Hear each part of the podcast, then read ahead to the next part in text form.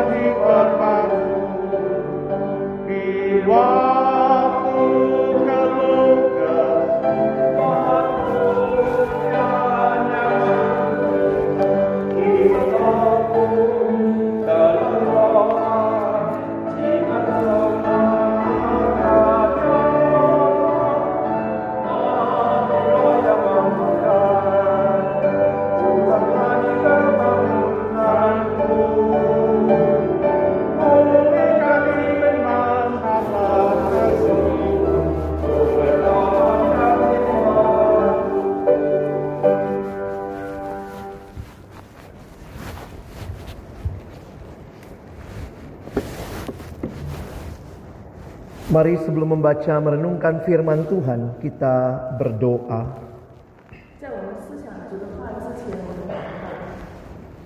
Kami datang dalam ucapan syukur di hari perhentian yang kau berikan kepada kami.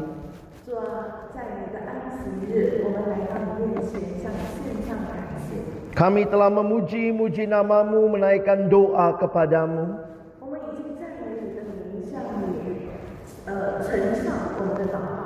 Tiba waktunya bagi kami untuk membuka firman-Mu ya Tuhan. Kami mohon bukalah juga hati kami.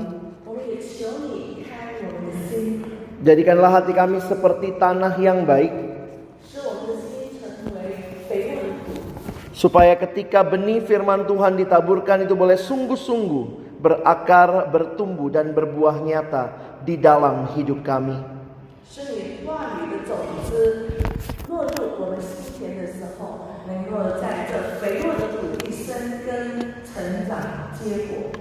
Berkati kami yang menyampaikan, yang menerjemahkan, Tuhan memakai kami. 也求主祝福，无论是传讲主的道的，或者传递的，求主帮助。 Di dalam nama Tuhan kami Yesus Kristus, kami menyerahkan pemberitaan firman-Mu. 奉主耶稣基督把以下讲到的时间交托。 Amin. 阿门。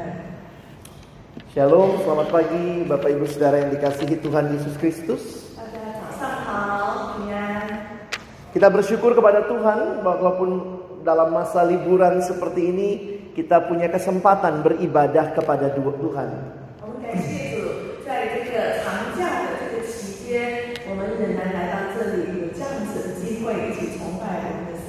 Saudara yang dikasihi Tuhan, kita masih di dalam pembahasan eksposisi kitab Filipi. Karena itu pagi hari ini saya ingin mengajak kita sama-sama untuk merenungkan tema yang diberikan kepada kita, Thankful Intercession. So,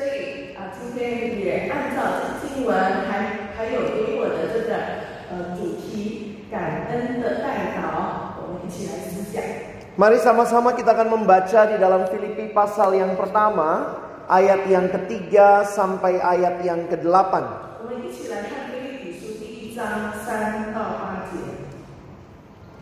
Kita akan membaca terlebih dahulu dalam bahasa Indonesia, silih berganti pria dan wanita.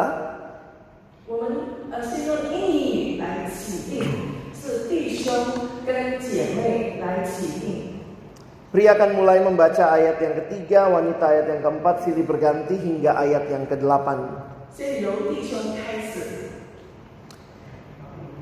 Aku mengucap syukur kepada Allahku setiap kali aku mengingat kamu.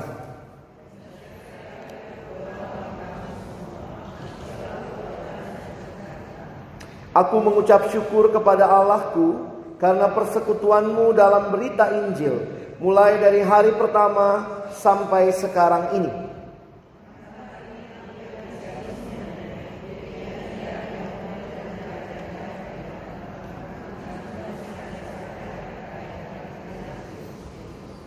Memang sudahlah sepatutnya aku berpikir demikian akan kamu semua, sebab kamu ada dalam hatiku.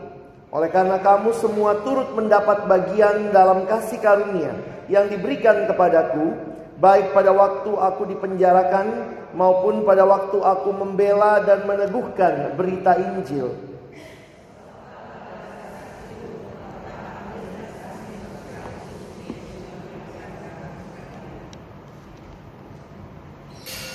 腓立比书》第一章第三到第八节用华语的，我们一起开声念好了，一起开声。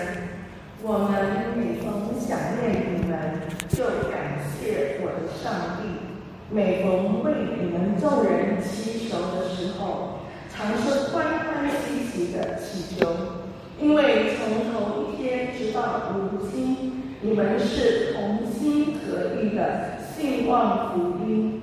我深信那在您心里动了善功的，必成全这功，直到耶稣基督的日子。我为你们众人有这样的意念，原是应当的，因你们常在我心里。无论我是在捆锁之中，是便民证实福音的时候，你们都与我一同得恩。我体会基督耶稣的心，切切的想念你们众人，这是上帝可以给我做见证的。 Sebagai orang beriman, apa yang menjadi bukti kalau kita benar-benar mengasihi seseorang? 我们如何知道说我们真正的爱一个人呢？ Salah satu yang menarik di dalam Alkitab dinyatakan ketika kita mengasihi seseorang, kita berdoa untuk dia. 这个圣经里告诉我们说，当我们呃爱一个人的话，我们就会为他祷告。 Paulus mengasihi jemaat Filipi yang dia rintis, dia mulai pelayanan di dalam perjalanan misinya yang kedua. 保罗他在他第二次的布道旅程当中，他开始了菲律宾教教会有牧养的这个教会，他爱这个教会的心， 可以在他为他们祷告中显现出来。 Kita bisa melihat itu di dalam kisah Rasul pasal yang ke-16. 我们可以呃从《使徒行传》第十六章看见这个记载。 Gereja Filipi yang waktu itu berdiri, kita melihat ada keberagaman di dalamnya.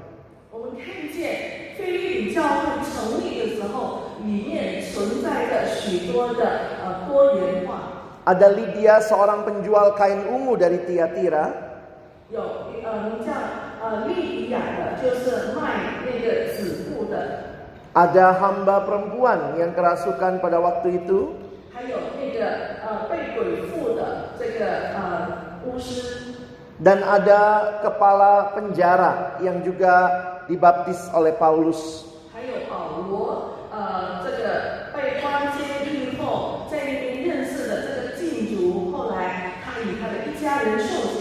Inilah gereja yang Tuhan mulai melalui pelayanan Paulus di Filipi.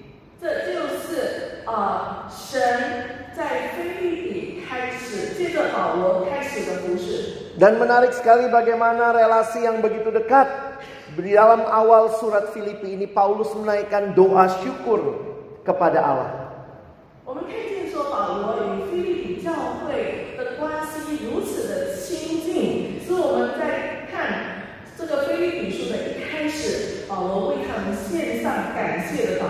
Ini kebiasaan pada waktu itu menulis surat dimulai dengan salam lalu dilanjutkan dengan ucapan syukur dan doa.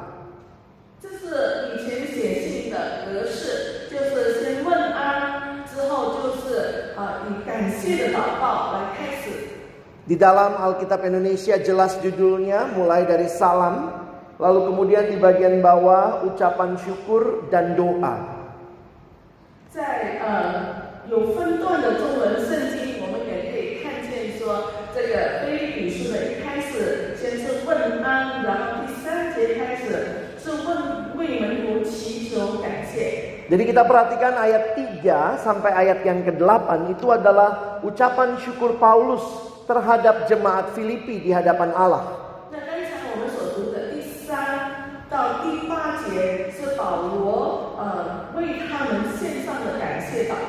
Dan nanti saudara waktu ke depan kita akan membahas ayat 9 sampai 11 itu adalah permohonan doa Paulus bagi jemaat Filipi.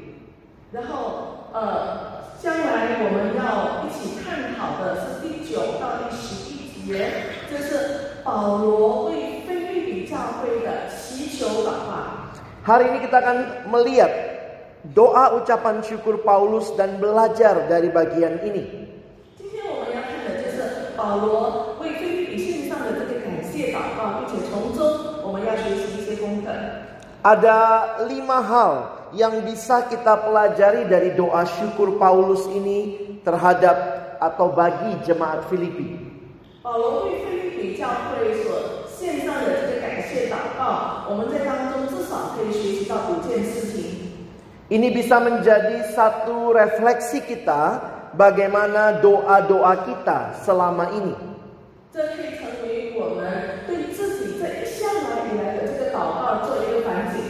Memang secara khusus ini adalah bagian dari perhatian yang besar seorang gembala seperti Paulus bagi jemaat yang dia layani.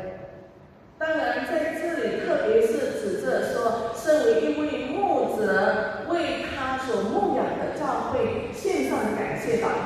Tapi saya pikir bukan hanya dari gembala kepada jemaatnya, ini juga bisa kita refleksikan dalam hidup beriman kita sebagai sesama jemaat Tuhan. 所以我相信，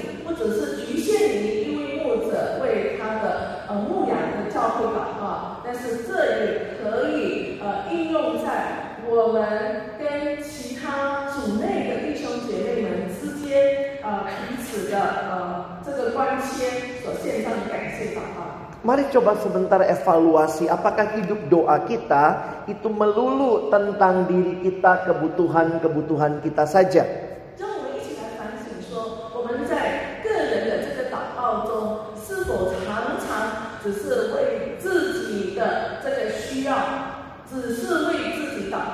Kalau selama ini ternyata melulu tentang kita, ini kesempatan kita belajar dari Paulus bagaimana bisa berdoa bersyukur bagi orang lain.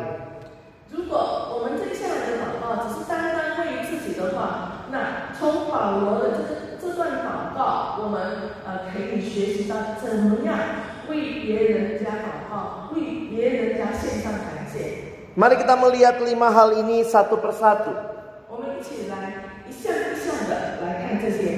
Kita melihat di dalam bagian yang pertama, doa syukur Paulus ini diwarnai dengan hati yang penuh syukur.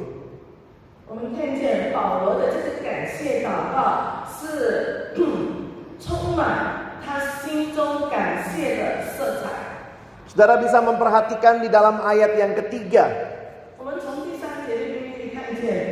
Aku mengucap syukur kepada Allahku setiap kali aku mengingat kamu di dalam doaku.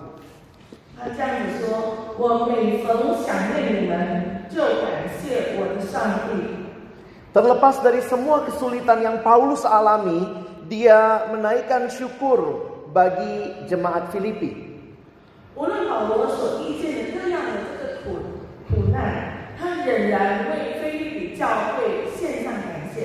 Surat Filipi ditulis kurang lebih 10 tahun setelah Paulus merintis dan membuka jemaat di Filipi.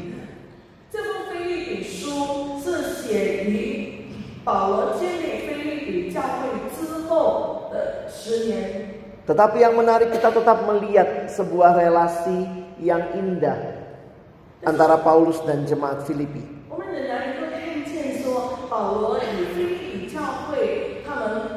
经过十年后，仍然有这么美好的关系。 Hati yang bersyukur di dalam doa syafaat atau yang kita sebut dengan intercession seharusnya menjadi ciri khas kita sebagai jemaat Tuhan ketika berdoa. 我们身为呃神的子女，身为教会的弟兄姐妹，我们这个感谢的心，还有为别人家代 求，是应该呃成为我们的习惯。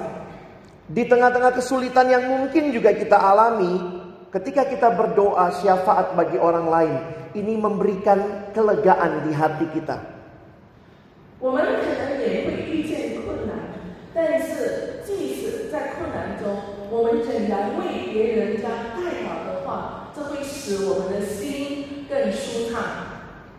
Ketika menyampaikan doa syafaat seperti ini kita dialihkan dari sekedar bicara kehidupan, kesulitan, kebutuhan kita kepada memperhatikan orang lain.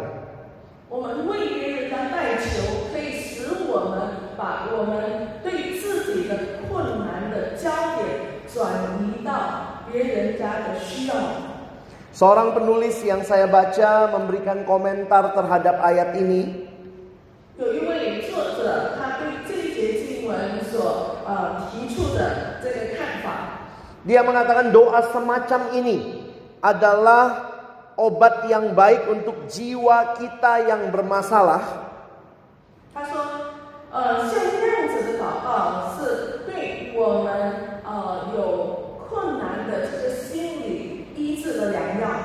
Karena hal ini akan menolong kita memfokuskan diri kepada Allah dan juga kebutuhan orang lain. 因为这样子为别人的代求，会把我们的焦点放在神的身上，然后也看见别人家的需要。 Apakah doa-doa kita juga diwarnai dengan hati yang bersyukur seperti Paulus terhadap jemaat di Filipi? 是否我们的祷告也像保罗为菲利比呃代求的呃祷告呃 能够呃有这个效法呢？ Kita akan melihat hal yang kedua. 我们要看的第二件事情， Paulus berdoa dengan semangat yang penuh sukacita, a joyful spirit. 保罗为菲利比祷告的时候，心中是充满欢喜的。 Saudara bisa memperhatikan itu tertulis di dalam ayatnya yang keempat. Dan setiap kali aku berdoa untuk kamu semua, aku selalu berdoa dengan sukacita. 第四节说：“每逢为你们众人祈求的时候，常是欢欢喜喜的祈求。 Kalau saudara membaca seluruh kitab Filipi, mungkin saudara tidak membayangkan bahwa ternyata waktu itu Paulus ada di dalam tahanan rumah di Roma. ”如果我们看整个这个菲利比书之后， 我们很难想象保罗在写这个书信的时候，是他被软禁在罗马的一间屋子里。 Karena kalau saudara memperhatikan nada-nada yang ada di dalam kitab ini adalah sebuah nada kemenangan yang penuh sukacita. 因为我们看说这个整个菲利比书，它的那个语调是一个觉得得胜的，是一个充满欢喜的这个语调。 Kalau saudara perhatikan, Paulus seolah-olah lagi dalam sebuah suasana pesta karena dia banyak sekali menggunakan kata sukacita.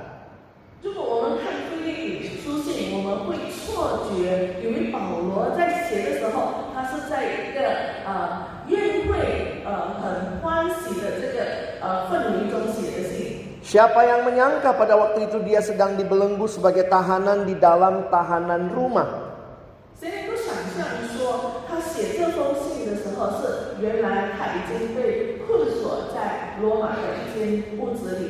Di dalam surat empat pasal ini kurang lebih ada 16 kali kata sukacita atau bersukacitalah.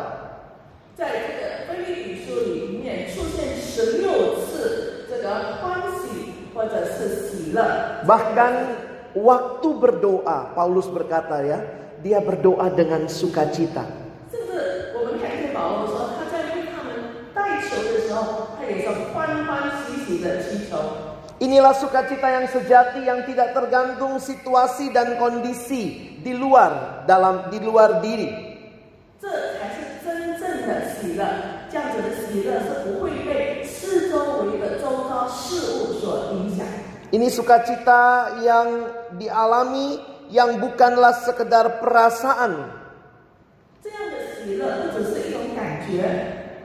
Tetapi ini hanya mungkin sebenarnya karena pekerjaan Roh Kudus di dalam diri seseorang.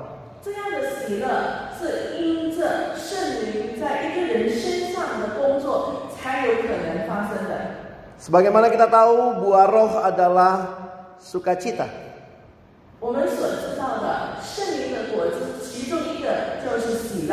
Sukacita yang demikian adalah buah roh yang hanya mungkin dikerjakan dihasilkan melalui kehadiran Allah di hidup kita.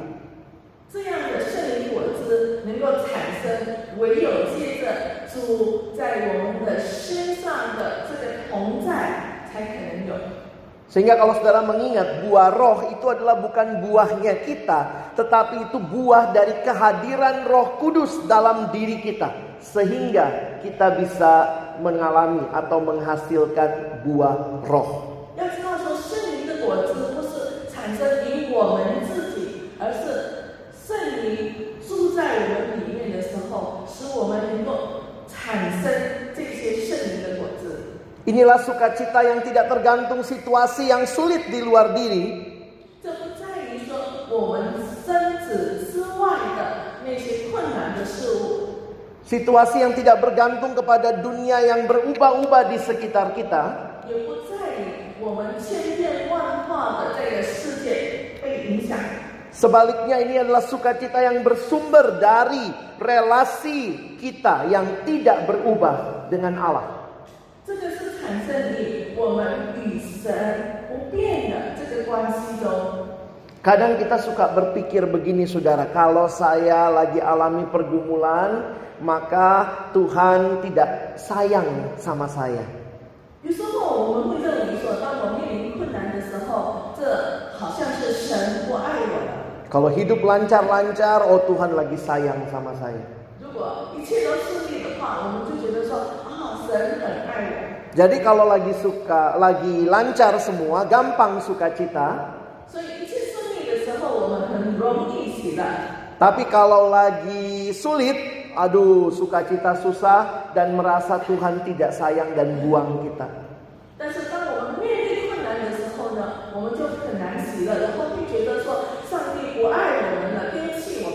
Kalau sukacita seperti itu, itu sukacita tergantung kondisi.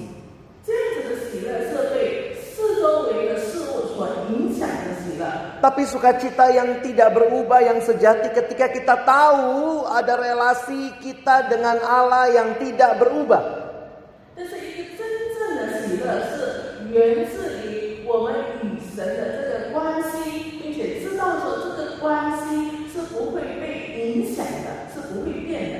Kenapa kita bisa tetap yakin di tengah-tengah pergumulan yang sulit kita bisa sukacita?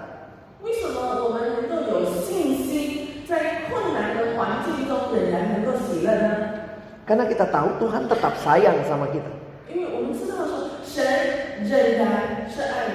Tuhan tetap baik kepada kita. Kadang-kadang memang sulit, saudara, ketika kita melihat pergumulan hidup.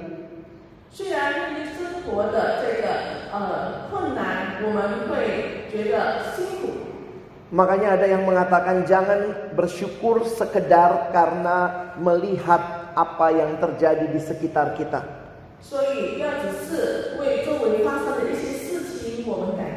Tapi belajarlah bersyukur karena kita punya Tuhan yang mengasihi dan tidak meninggalkan kita.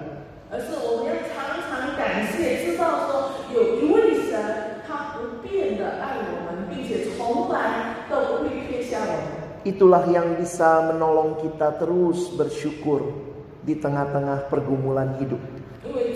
因为这才能够真正的在我们的困难当中帮助我们的。 Saya seringkali melayani anak SMA. 我常常服侍高中生， Biasanya kalau menjelang ujian akhir, ujian nasional, ada kebaktian untuk ujian nasional. 通常在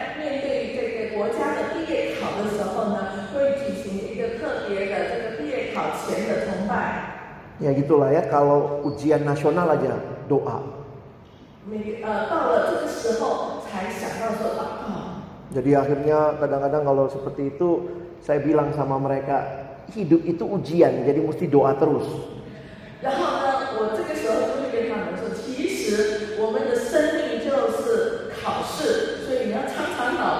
Memangnya selesai SMA ujian nggak ada ujian lagi?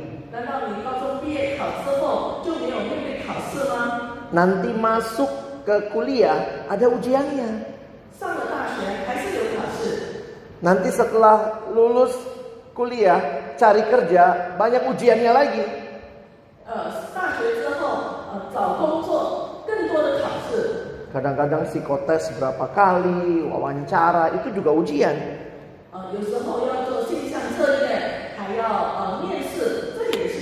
Udah dapat kerja juga masih ada ujiannya lagi. Mungkin bukan ujian di kelas isi apa lembar soal. Tapi memang hidup itu penuh ujian. Bagaimana harus misalnya nanti kalau sudah berkeluarga harus bayar ongkos anak.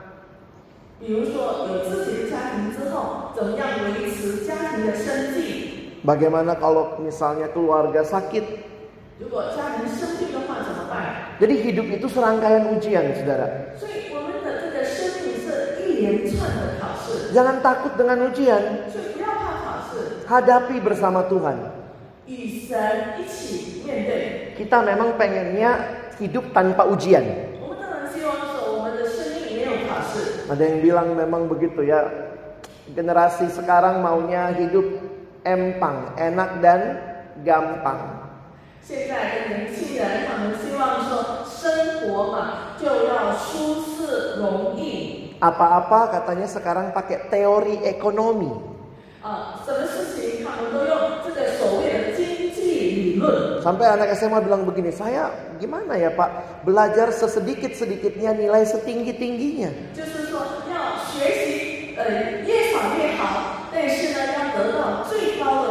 Pakai teori ekonomi. Dalam kerohanian juga mau begitu. Gimana caranya Pak saya ngerti Alkitab tapi jarang dibuka? Sampai pakai kalimat orang dulu, direbus aja minum airnya.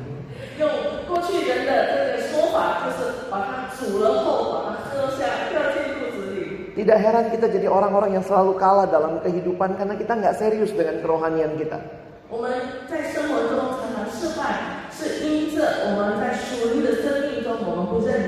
Atau di sisi yang lain kita memang tidak kenal siapa Tuhan kita.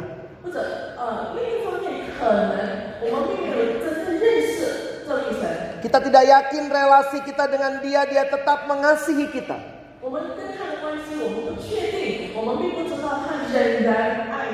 Jadi saya tanya nih sama anak-anak SMA waktu itu. Kalau kalian lulus ujian nasional, Tuhan baik.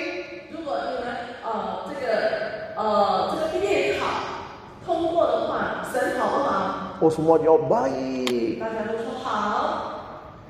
Kalau kamu tidak lulus ujian nasional, Tuhan baik. Langsung jawabannya,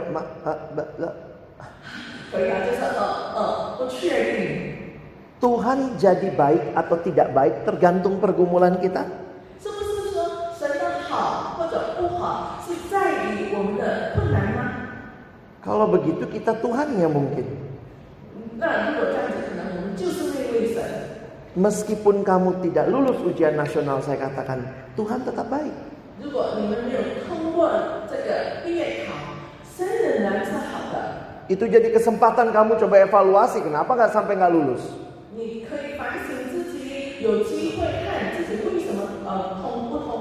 Jangan-jangan memang tidak belajar, tidak serius persiapan tapi mau lulus.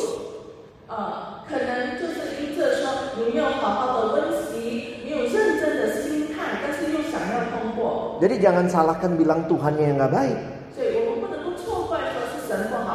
Kamu yang nggak persiapan bilangnya Tuhan yang nggak baik. Kita kadang-kadang minta Tuhan melakukan hal-hal yang yang bukan tidak berelasi dengan karakter dirinya sebagai Allah.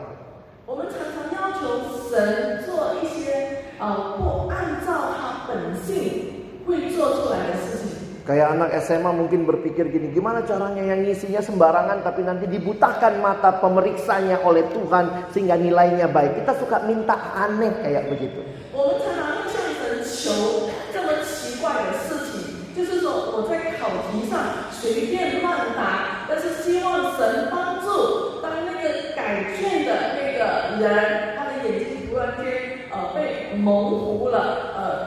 我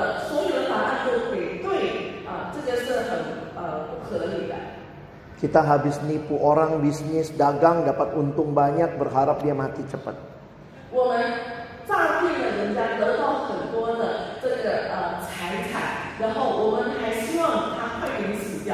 Jangan heran banyak orang dalam hidup sulit bersyukur karena tidak melihat kehadiran Tuhan dalam hidupnya. Jadi,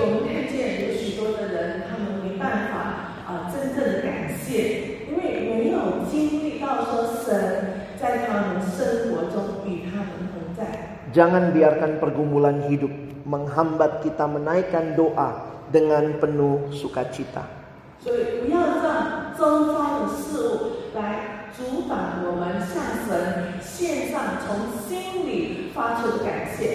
Kita lihat hal yang ketiga. Di dalam doa syukur ini terlihat jelas Paulus juga terus berfokus kepada Injil.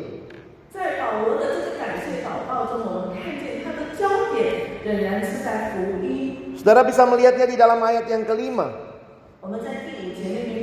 Aku mengucap syukur kepada Allahku karena persekutuanmu dalam berita Injil mulai dari hari pertama sampai sekarang ini.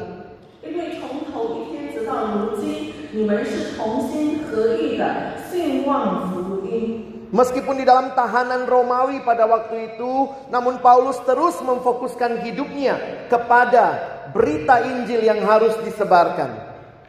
保罗虽然被罗马政政府所呃关押，但是他的心仍然不断的想到呃怎么样信望福音。 Meskipun ditawan sebagai tahanan rumah, tapi Paulus belum keli- kehilangan visi untuk terus menyebarkan berita keselamatan itu.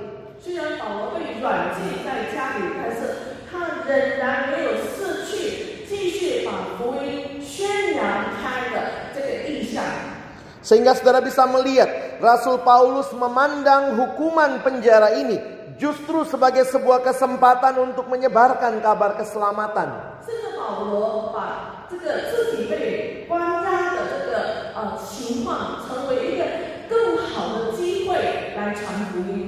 Dan kerinduan ini terpancar juga dalam doanya.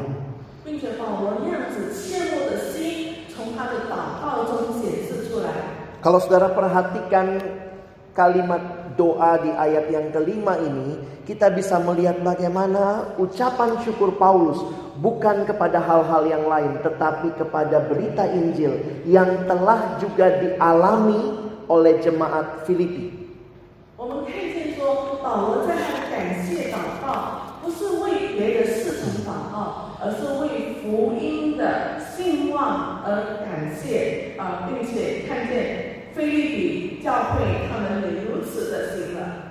Sehingga kalau saudara perhatikan meskipun mereka terpisah sekian kilometer kira-kira begitu ya, Paulus di Roma, mereka di Filipi, meskipun terpisah secara jarak, tapi Paulus melihat mereka tetap dalam satu persekutuan terhadap berita Injil itu. 我们看见保罗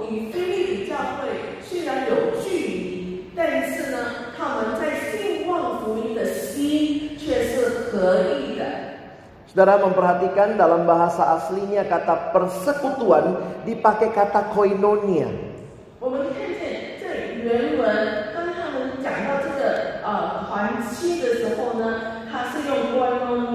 Artinya berbagi sesuatu dengan orang yang lain, sharing. Paulus berbagi kesamaan dengan orang Filipi, yaitu sama-sama di dalam pekerjaan pemberitaan Injil.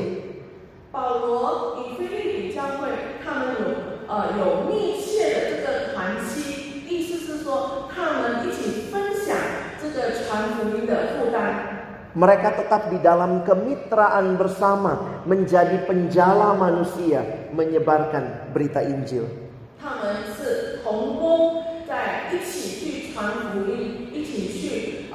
Mereka Hari ini kita merayakan Pentakosta. 今天我们纪念圣灵降临节， Roh Kudus adalah roh misi. 圣灵是呃有使命的， Roh Kudus adalah roh yang memberikan kesaksian. 圣灵是使我们做见证的。 Mari lihat sebentar Yohanes 15, dua ayat yang terakhir. 我们一起来看 saya bacakan Yohanes 15, 26 dan 27. Jikalau penghibur yang akan kuutus dari Bapa datang, yaitu roh kebenaran yang keluar dari Bapa, ia akan bersaksi tentang aku.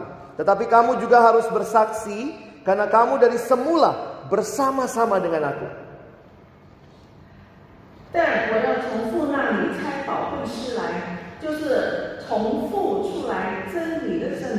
我要从父那里差保惠师来，就是从父出来真理的圣灵，他来了就要为我们做见证，你们也要做见证，因为你们从起头就与我同在。 Sehingga saya harus menyatakan bahwa gereja yang dipenuhi Roh Kudus adalah gereja yang bersaksi. 所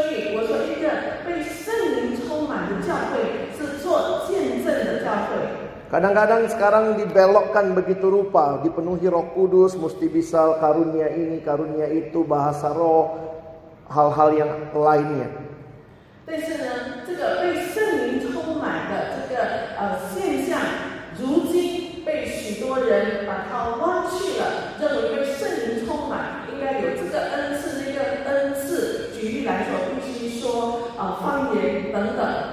Tapi kalau saudara perhatikan kitab kisah Rasul, khususnya kisah Rasul 1 ayat 8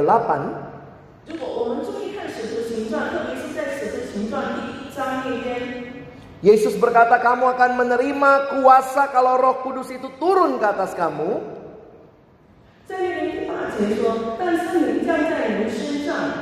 Kuasanya untuk apa? Untuk pamer sama orang, saya bisa karunia ini, saya bisa karunia itu.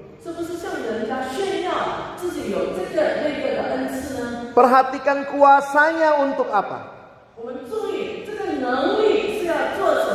Dikatakan kamu akan menerima kuasa kalau Roh Kudus turun ke atas kamu dan kamu akan menjadi saksiku, kuasa untuk bersaksi. Oh, Kita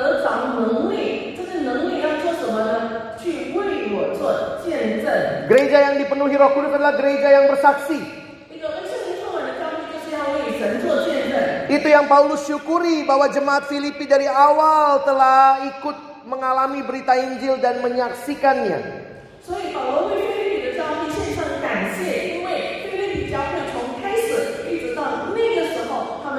Jadi, Kadang-kadang kalau kita di gereja, khususnya kalau saya tahu di GKI kita sering berdoa untuk misi di pos-pos kita atau pelayanan-pelayanan kita.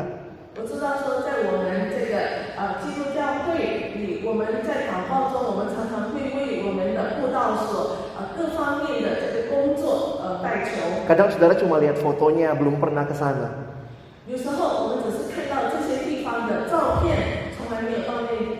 Tapi jangan lupa kita koinonia dengan mereka karena kita sharing bersama untuk memberitakan berita Injil.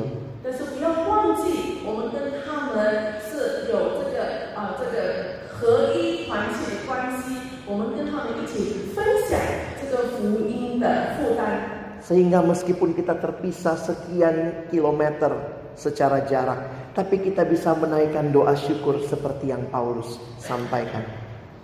虽然我们为呃他跟他们是有这个距离，但是我们可以跟保罗一样，我们在灵里是仍然合一的，可以为他们献上感谢。 Doa syukur yang fokusnya adalah supaya Injil juga terus diberitakan di sana.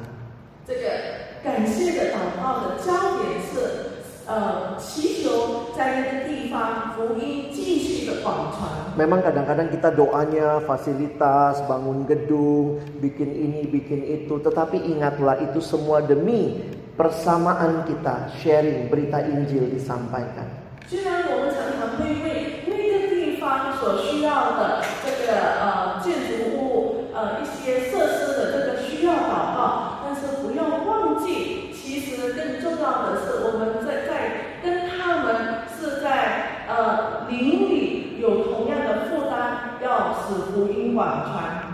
Selanjutnya adalah pengharapan yang penuh keyakinan, a confident hope. 接着就是这个充满信心的希望。 Saudara bisa lihat itu di dalam ayat yang ke-6 Paulus berkata, "Akan hal ini aku yakin sepenuhnya yaitu Ia yang memulai pekerjaan yang baik di antara kamu akan meneruskannya sampai pada hari Kristus Yesus." 从第六节我们可以看到，我深信，我深信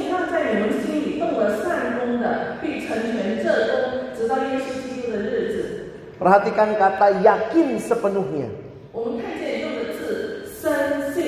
Paulus bukan yakin kepada pekerjaan dia ataupun kesetiaan jemaat Filipi.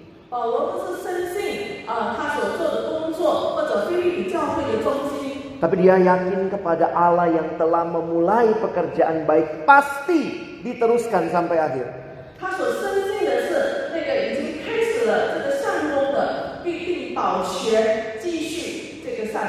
Apa pekerjaan baik yang Allah mulai? 这个呃，神所开始的善功是什么呢？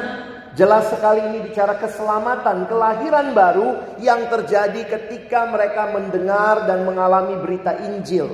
这个善功很清楚的是指当一个人他得救，他们呃这个领受这个福音的时候， Hal, 经历福音 hal ini menunjuk kembali kepada Paulus yang memberitakan Injil kepada mereka dan perhatikan di kisah 16 salah satu kalimatnya Tuhan membuka hati Lydia.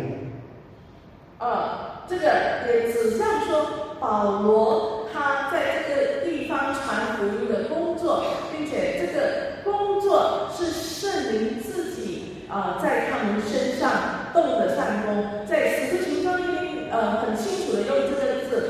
呃圣灵开启利比亚的心， Sehingga kalau saudara perhatikan ini keyakinan seorang hamba Tuhan. 所以我们看见这是一位神仆的信心。 Bukan yakin sama dirinya, kehebatan dirinya. Kalau saya nggak ada habis gereja itu, mati gereja itu. Tetapi dia yakin Allah yang mulai, Allah pelihara sampai akhir. 这不是一个神父相信自己 的能力，自己呃，如果自己在的话，一切都好；自己不在的话，就呃一切都要呃没有了。但是这个保罗的信心是在于神，知道说神开始，神也会保守，一直到那日。 Keselamatan bukan apa yang kita lakukan bagi Tuhan, tapi apa yang Tuhan lakukan bagi kita. Dan karena itu, Dia yang memulai sampai akhir, Dia pelihara. 得救不在于我们呃能够做什么，得救是在于神在我们身上所动的善功。所以这个善功，神一开始了，他必保守一直到最后。Paulus menaikkan doa dengan penuh keyakinan kepada Allah. 神呃，保罗的祷告是在于他对神深切的信心。Terakhir kita lihat kasih yang mesra, an affectionate love. Dua ayat terakhir dalam eksposisi kita pagi ini ayat 7 dan 8. Saudara perhatikan, tidak semua ayat saya tampilkan tetapi kita perhatikan sebab kamu ada di dalam hatiku dan jelas Paulus mengatakan ada kasih yang mesra yang dari Tuhan terhadap jemaat Filipi. 这个啊、第五点是在第七、第八节里面。那呃，没有把整个经文显示出来，只是让大家注意，你们藏在我心里。 Kata dasar kasih sayang itu bahasa aslinya itu kata yang dipakai dalam bentuk figuratif dalam bahasa kiasan. 这个呃，爱在原文呃所用 Saudara itu kalau bahasa sehari-hari kita itu organ-organ bagian dalam, intestin, usus. 那如果呃这个呃比喻用我们日常的这个语言呢，这个比喻用的是人体的内脏。 Makanya kalau teman saya kasih ilustrasi, dia mengatakan orang yang punya kasih sayang yang dalam itu seperti jeroannya bergetar, saudara. 所以我的朋友会用这样子的比喻说，一个人当他有深切的爱的时候呢，就好像他的内脏、他的内腑整个在震动。 Ini mau menyatakan kedekatan yang begitu rupa dengan orang yang dilayani. 这呃显示了保罗与他所服侍的这个对象，呃他们之间密切的关系。 Kasih sayang yang besar terhadap orang lain harusnya menandai hidup kita dan juga muncul dalam doa-doa kita.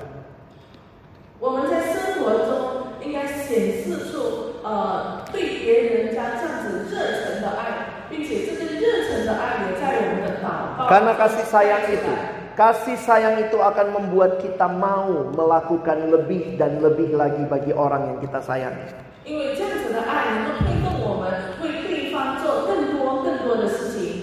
tanpa kasih kepada sesama, meskipun aktivitas rohani banyak kita lakukan, sebenarnya itu semua bukan hal yang utama.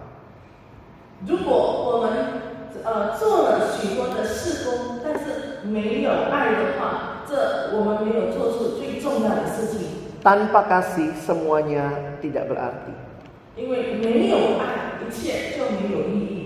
Saudara pagi ini kita belajar tentang doa Paulus, doa syukurnya bagi jemaat Filipi.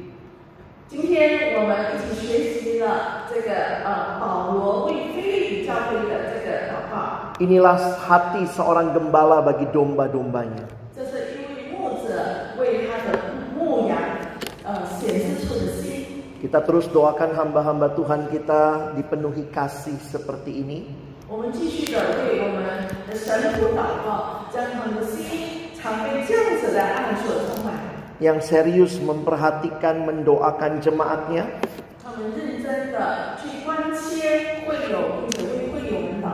tapi saya melihat ini bukan hanya bagi hamba Tuhan.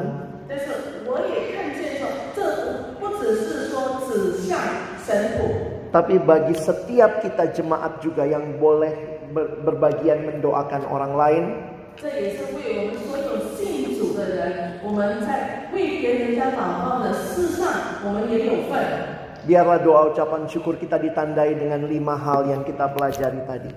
包括呢，我们的祷告常呃常常被刚才我们学习的这五项事情所充满。 Hati yang bersyukur, semangat yang penuh sukacita, fokus kepada Injil, punya pengharapan dengan penuh keyakinan, dan juga punya kasih yang mesra. 个充满喜乐的这个呃精神。我们有一个焦点，就是呃福音的事工，并且有一个呃确切的这个盼望，并且我们最后不记呃要记得的就是这一切还要有深切的爱。Inilah doa syafaat sesungguhnya. Syafaat bukan berdoa melulu tentang diri kita, tapi kita menyampaikan doa kepada Allah, permohonan bagi orang lain. 这个祷告不只是为自己，而是我们为别人家代求。 Itu yang disebut doa syafaat atau bahasa Inggrisnya intercession. 这就是所谓的啊、代求， Kiranya Tuhan menolong kita boleh mengalami dan menerapkan hal-hal ini di dalam hidup doa kita.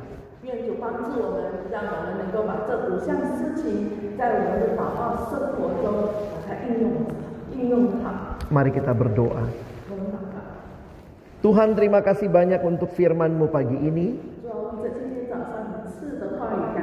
Tolong kami bukan cuma jadi pendengar-pendengar yang setia, Tapi tolong kami menjadi pelaku-pelaku firman-Mu. Kiranya doa kami diwarnai juga dengan permohonan, ucapan syukur bagi orang-orang lain.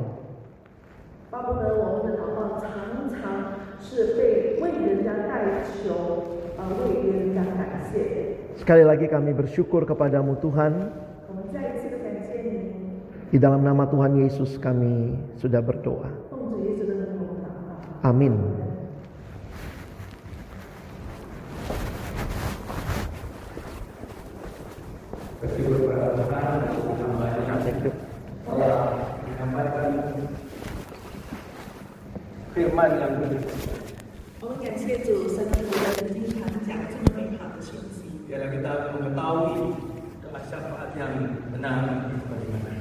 让我们知道真正的代祷是什么样的祷告。Dan kiranya juga Tuhan terus memakai hambanya beri dia alih dengan luar biasa. 愿神继续使用他的仆人。Mari Bapak Ibu kita masuk di dalam ibadah persembahan.